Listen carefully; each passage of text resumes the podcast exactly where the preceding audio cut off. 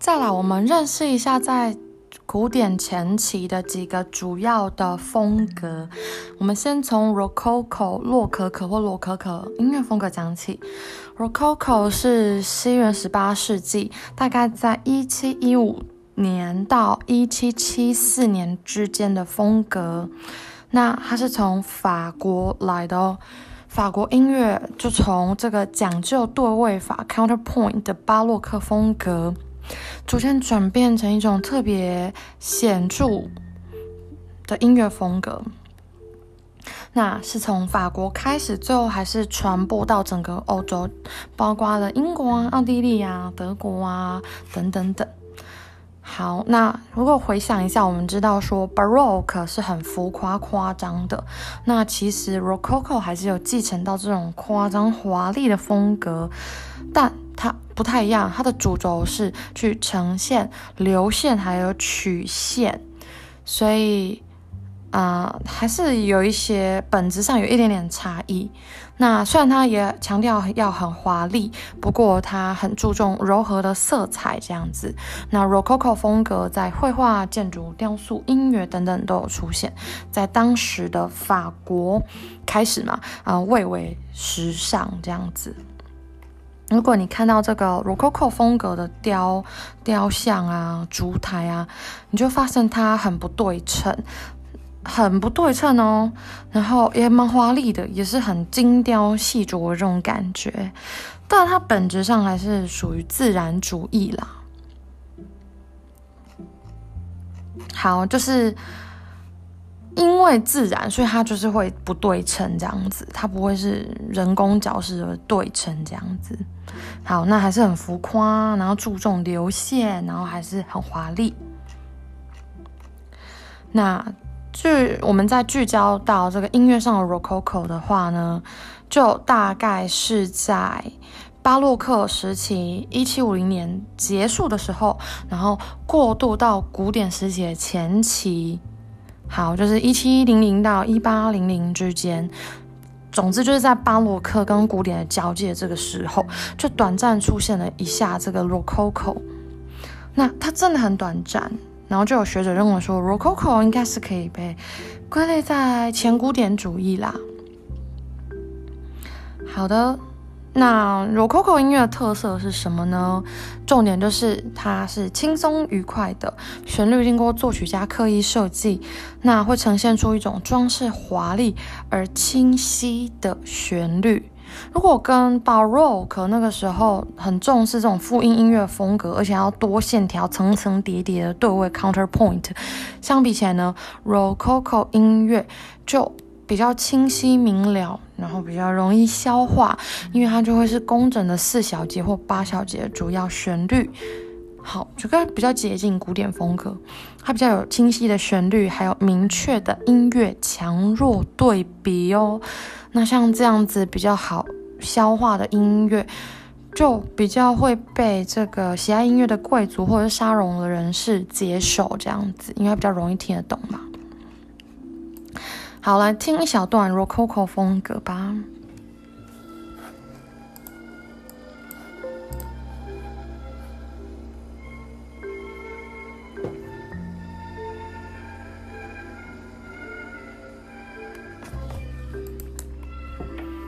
整体来说还是蛮古典乐派的感觉。那发展到最后，后来这个风格怎么消失呢？就是从一七三零年代的法王路易十四呢，诶，他从贵族烧到平民，那大概到一七七零年就差不多要消退了。他其实就是跟嗯古典时期有一点同时，有点平行交叠着发展的。那后来消退之后，就是为什么被古典古典乐派给取代嘛？因为古典乐派就变成显学这样子。再来听另外一个莫扎特的 Rococo 风格。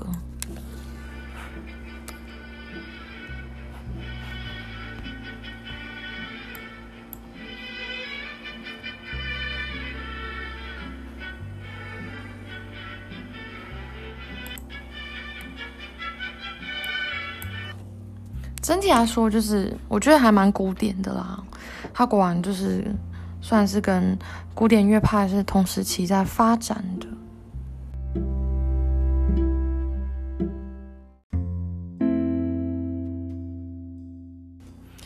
接下来，我们来认识一下前期古典主义，还包含了几种不一样的特色，是根据不一样的地区和时期发展出来的。包括了法国、意大利那边有一个加兰特风格 （Gallant Style），加兰特风格，还有德国北方的感伤风格 （Empfind Summer Style）。很难念哦，Empfind Summer，Empfind Summer Style。在德国北方，感伤风格或多愁善感风格，啊，还有一个广义来说的多愁善感风格，就是狂飙风格 （Sturm and drain。好，那我们先来认识一下 Gallant Style。Gallant Style，从字面上来看，感觉它就是一个轻快的、高雅、优雅的，有时候会带一点诙谐的趣味。调性来说不会太复杂，都是主调音乐。那还有一个最主要的特色就是，都是短乐句，短短几个小节就会有很单纯，然后短小的乐句，听起来是颇悦耳、轻松的。那在一七三五年之后，Galant Style 也开始加入了古典时期很夯的这个分解和弦，还有阿尔贝提 bass、阿尔贝提低音这样子。好，由于 Gallant 这个字啊，本身在法文就是一个哎寻乐、追求享受的感觉的意思。后来就被引申为优雅娴熟的形容词，所以呢，学者们也觉得说，这个 Gallant 也有一个法国宫廷的趣味的意思。想象那些人，哎，整天很开心，然后优雅，然后很很很趣味、欢乐的感觉。听一下我们的 galant style。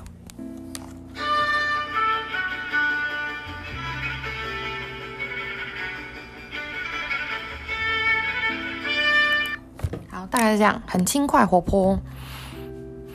第二个，再来就是感伤风格，或者是多愁善感风格，就是 Infant Summer Style。好，它指的呢是作曲家你在表现手法还有情感上要有连续的变化。什么意思呢？就是你在音乐的力度、强度，或者是乐句前呼后应，你都要有连贯的情感。嗯。好，有点悬。那旋律的部分，你不要有太多装饰音，太复杂。不，你要干净简洁，然后要有明确的旋律线条。那这个听众听起来的感觉呢，就是因为它也旋律很纯粹嘛，很单纯，所以。你就可以更加明确、清楚的去感觉到和声之美，还有音乐性，然后还有你感受到的情绪，这样子。好的，总之，它就是很注重你的音乐跟你的情感的表达是要很清楚的，然后要连贯。来听一下巴赫 J.C. 巴哈的。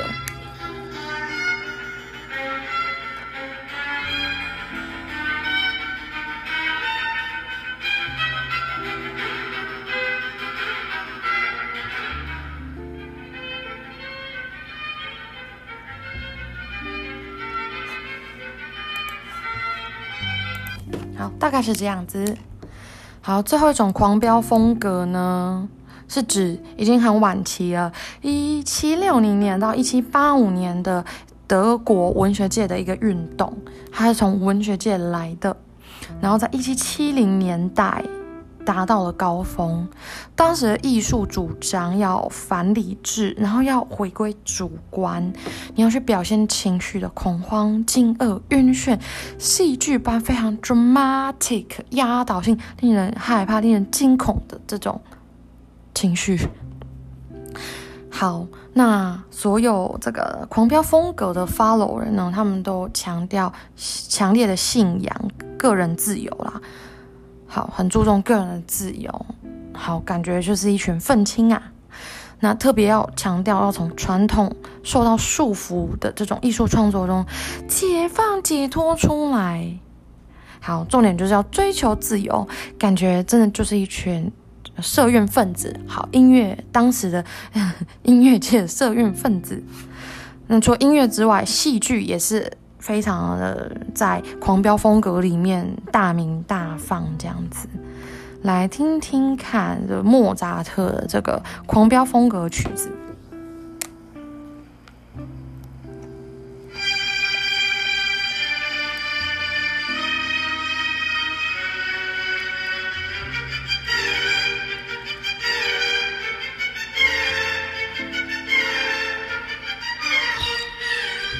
就是这一首。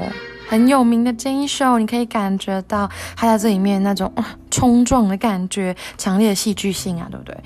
好，刚刚这首是莫扎特二十五号 G 小调 Symphony 第乐章。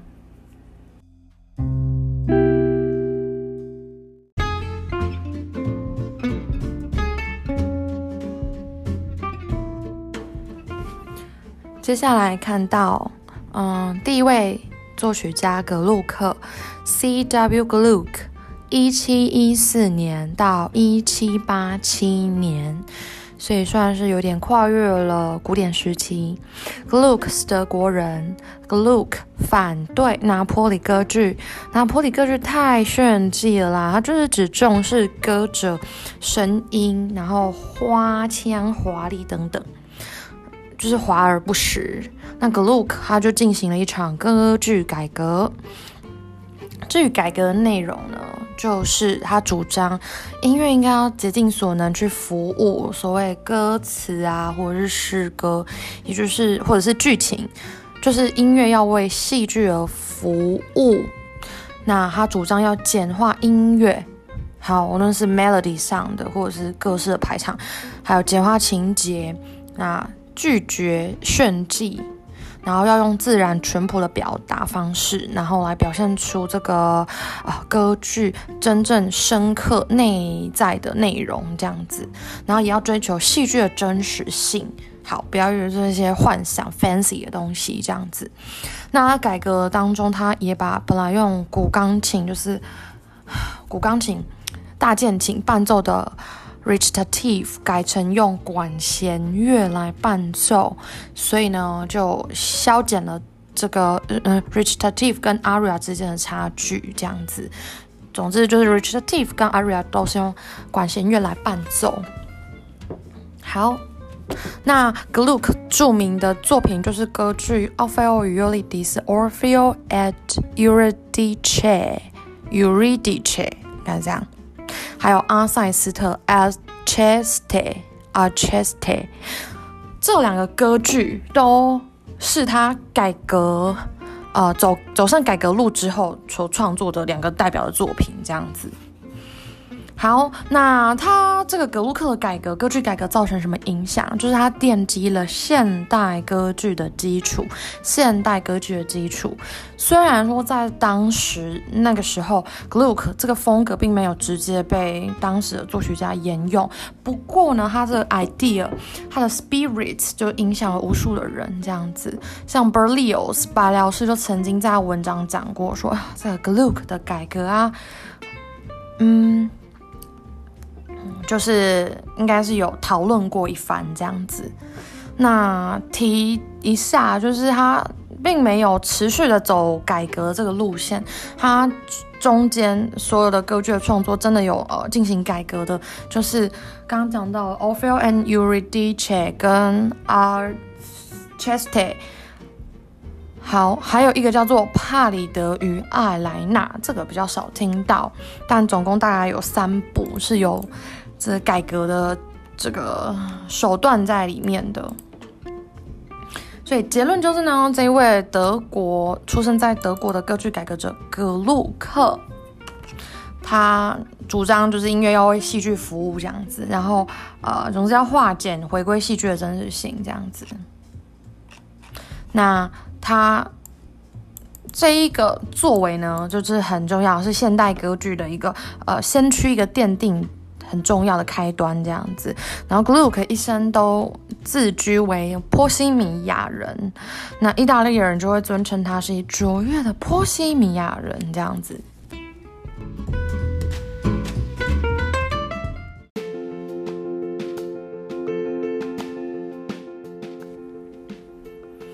第二位作曲家 Hayden 海顿，一七三二到一八零九，是奥国人。他有两个头衔，一是交响曲之父，第二个是弦乐四重奏之父。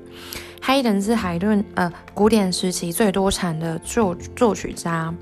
那交响曲跟弦乐四重奏虽然都不是他创立、他起头的，不过他却是确立交响曲形式，还有嗯配器，然后弦乐四重奏这种演出的编制，就是他确立这两种呃曲式跟形式很重要的人。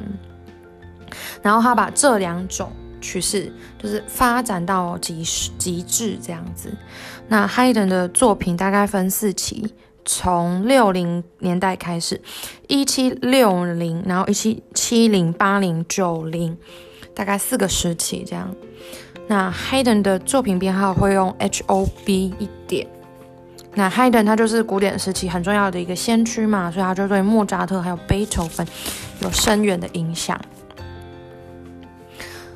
大概呃，从他的这个。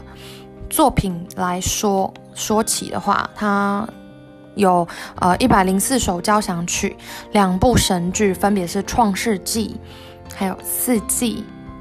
那他也写了大量的海量的弦乐四重奏，然后他也写钢琴奏鸣曲，当然他也有歌剧，也有轻歌剧，然后还有写十二部弥撒，还有一些声乐作品。Haydn 有个很重要的呃，就是重点，就是他把奏鸣曲是从钢琴发展到弦乐的重奏上，所以你就发现它的弦乐四重奏就是有都是使用到这个奏鸣曲式。好，那他的作品呢？我们先从交响曲一百零四首开始看。第四十五号是告别 （Farewell），八十二到八十七巴黎 （Paris） 就是一连串他在巴黎的时候写的吧？嗯。第九十三号到一百零四号则是伦敦 （London），因为九十三号到一零四号就是他最后面的那这将近呃十首、十一首，就是在伦敦写的。那还有第九十二号的牛津 （Oxford），然后第九十四号的金二 （Surprise），第一百的军队 （Military），然后一零一号的 Clock 时钟。第二种曲，呃，乐曲的曲式编制是弦乐四重奏，总共写了八十四首，也是海量。第三号皇帝 Emperor，然后这个 Emperor 的第二乐章，甚至后来就成为了奥国国歌。那它是用变奏曲 Variation 的方式来呈现。还有第三个曲种就是神剧，他写了五首神剧哦，五首包含了创造 The Shop Fun。是这样念吗？嗯，I don't know。还有另外一首《四季》The Jerusalem。好，《四季》最著名的是这两首。好，第四种曲种就是清唱剧 Cantata，十字架啊，石架上的七言。当然，它也有改编成管弦乐曲，还有弦乐四重奏版本，但本来是清唱剧。最后一种曲式呢是协奏曲。Concerto D 大调大提琴协奏曲，还有很鼎鼎有名的降一大调小号协奏曲，这样子。好的，那我们来看一下 Wikipedia，还有讲到 Haydn 的什么重点呢？来看看 Haydn 的成就，包含了 Haydn 呢，嗯，他是钢琴协奏曲还有钢琴三重奏的开创者。看来 Haydn 真的是开创了很多不一样的曲种啊。那另外，Haydn 把奏鸣曲式从本来很简单的两段体，两段式改成一个更嗯灵活，然后精巧的风格。然后他还有发明嗯奏鸣轮旋曲式。好，再来，还有他的几个重要的作品呢？基本上刚刚都讲过了，就是分成钢琴作品，然后室内乐就有小提琴啊、钢三啊、弦三啊，好弦四当然最多，然后还有管弦乐作品就有一百零四首，好。那当中有八十八首是四个乐章，所以你看他写这么大量海量的这个四个乐章的交响曲，就也奠定了古典主义的交响曲的写作的框架。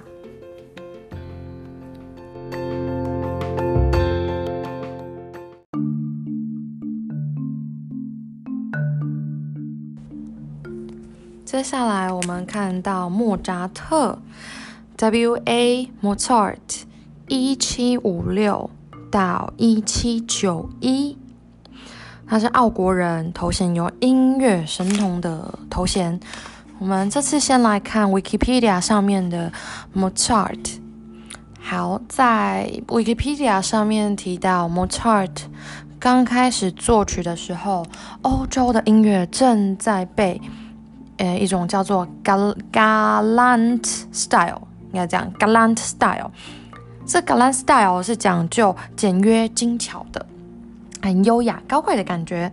还有呃，另外一个叫德国化的呃 sensitive style，sensitive style，没错，好，是多愁善感风格嘛？对，好，这两种风格呢，为什么形成？在当时的欧洲，是因为他要去反动巴洛克时期那种很绚丽、华丽、豪华、繁复的风格。总之，他就要推翻，我们要回归精精巧，然后简约，然后要要要重视我们的情感啊，这样子。那总之，那个时候的古典风格没有被发展的完全。那谁开始慢慢带领啊？就是莫扎特开始发展出古典风格这样子。那嗯，莫扎尔还有一个贡献是，他还是有把巴洛克晚期复杂的对位的一些特色用进来。不过呢，他用新的一种形式还有技法来缓解或者是包装，就是还是有微调啦，用来符合当代的美学这样子。好，那接下来就讲到 Mozart 是全方位作家，他的呃作曲题材是超级广的，然后形式也超级广，而且量质量俱佳这样子。那其实 Mozart 所有。作品啊，它的形式题材都不是很创新，都不是他第一个发起的。不过呢，他投入了很多，他的技巧很好，他创作手法很好，然后又很可以把这个情绪真的放得进去，导致他后来写出来的作品，就是你知道吗？带出了另外一个层次啊，这样。然后还有一个很重要的钢琴协奏曲，就是他去发扬光大的钢琴协奏曲。那在莫扎特最后的十年，他很频繁的去用到 chromatic harmony 变化和声，这个东西会跟你认知上传统莫扎特的和声不太一样。如果你去听他的第十九号弦乐四重奏，又名这是 dissonance，应该翻译成不合不协和声歌手。好，它就是一个很好的例子，听起来就很不莫扎特，因为它用到很多 chromatic harmony。好，另外一个很重要，它的创作特色就是 cadential trio，就是所有的协奏曲，你都可以在它的呃乐器的 solo 最后一个乐句最后两最后一个小节听到大量的 trio 使用，然后就结束，配合这个 cadence 结束。那讲到这个莫扎特这些特色呢，还有几个重点，就是，呃，小时候的莫扎特是深受 J.C. Bach 的影响，那后来他就常常旅行，旅行的时候接触到曼海姆乐派，很前卫哦，曼海姆乐派很前卫，所以他就吸收了这种前卫风格。那后来意大利式序曲也很有名，也风靡嘛，所以他也有学到。后来这个喜歌剧呢，也影响莫扎特很多。总之，莫扎特就是一个到处旅行，然后又广泛吸纳别人的手法风格的作曲家。那就是广泛吸收之后，又懂得很厉害的消化，用他厉害的创作技法，就是提升了很多这些，嗯，你知道吗？曲式。好的，Wikipedia 差不多到这边，接下来我们看到在课本里面的同整结论，就讲到说莫扎特呢，他就是把古典时期嗯提升到一个层次，然后让这个古典时期整体的发展变得很成熟，反映出了十八世纪后期的音乐浪潮。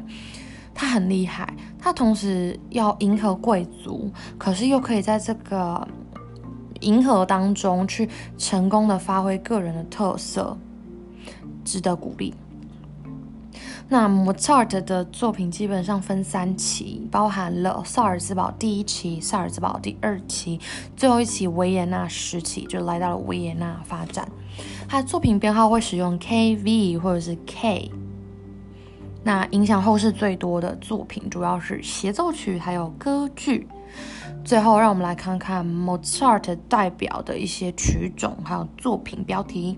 第一种当然就是交响曲啦，鼎鼎大名的四十九首，但是后来编号就是有编号的只有四十一首这样子。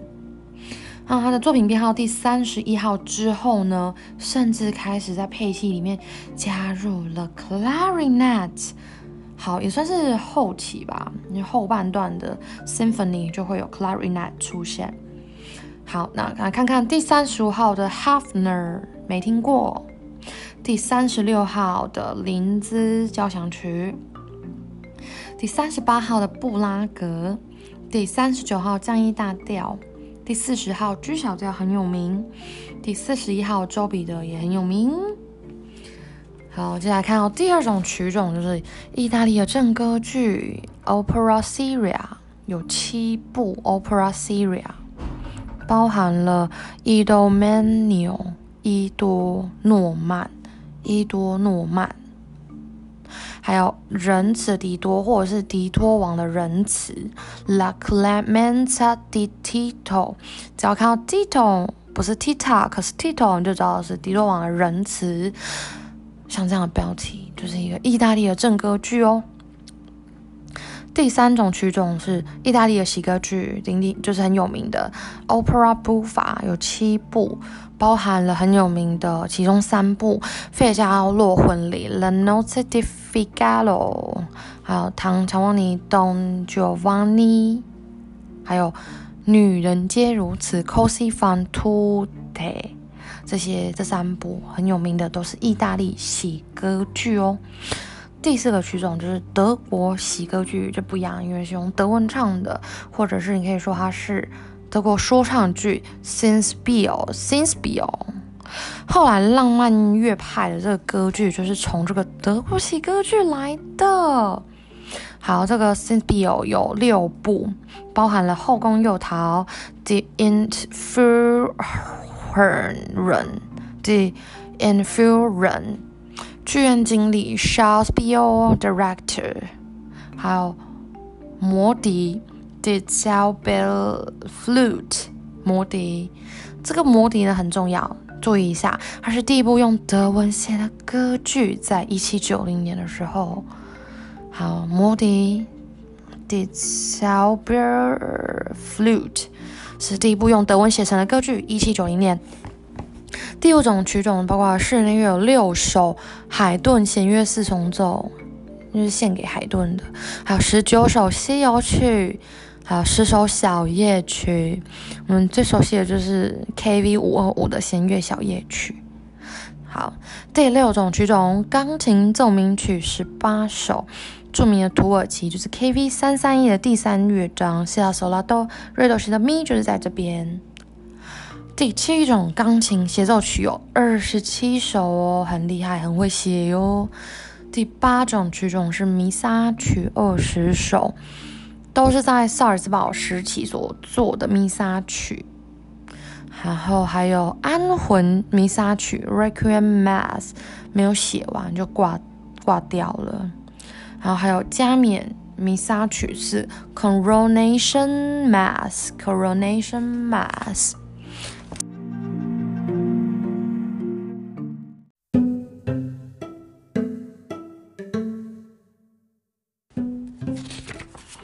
接下来看到第四位作曲家贝多芬 （Beethoven），一七七零到一八二七，他是德国人，然后被尊称乐圣。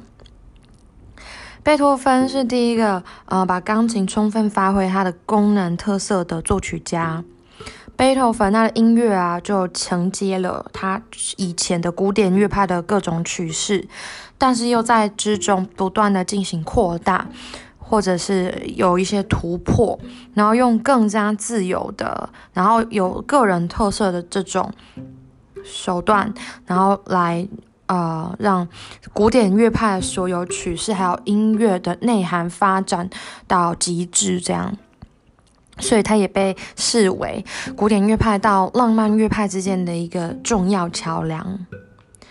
那它的一些突破包含了以下几点：第一个就是贝多芬把奏鸣曲的第三乐章 Minute 舞曲改成 Scherzo 诙谐曲，就是啊把 Scherzo 拿来替代这个 Minute 舞曲，然后在乐章的长度还有速度也有加上一些变化。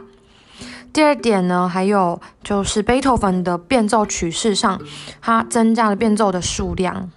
然后同时，他也创作超级多变奏曲的，然后甚至还把变奏曲放进他的奏鸣曲当中。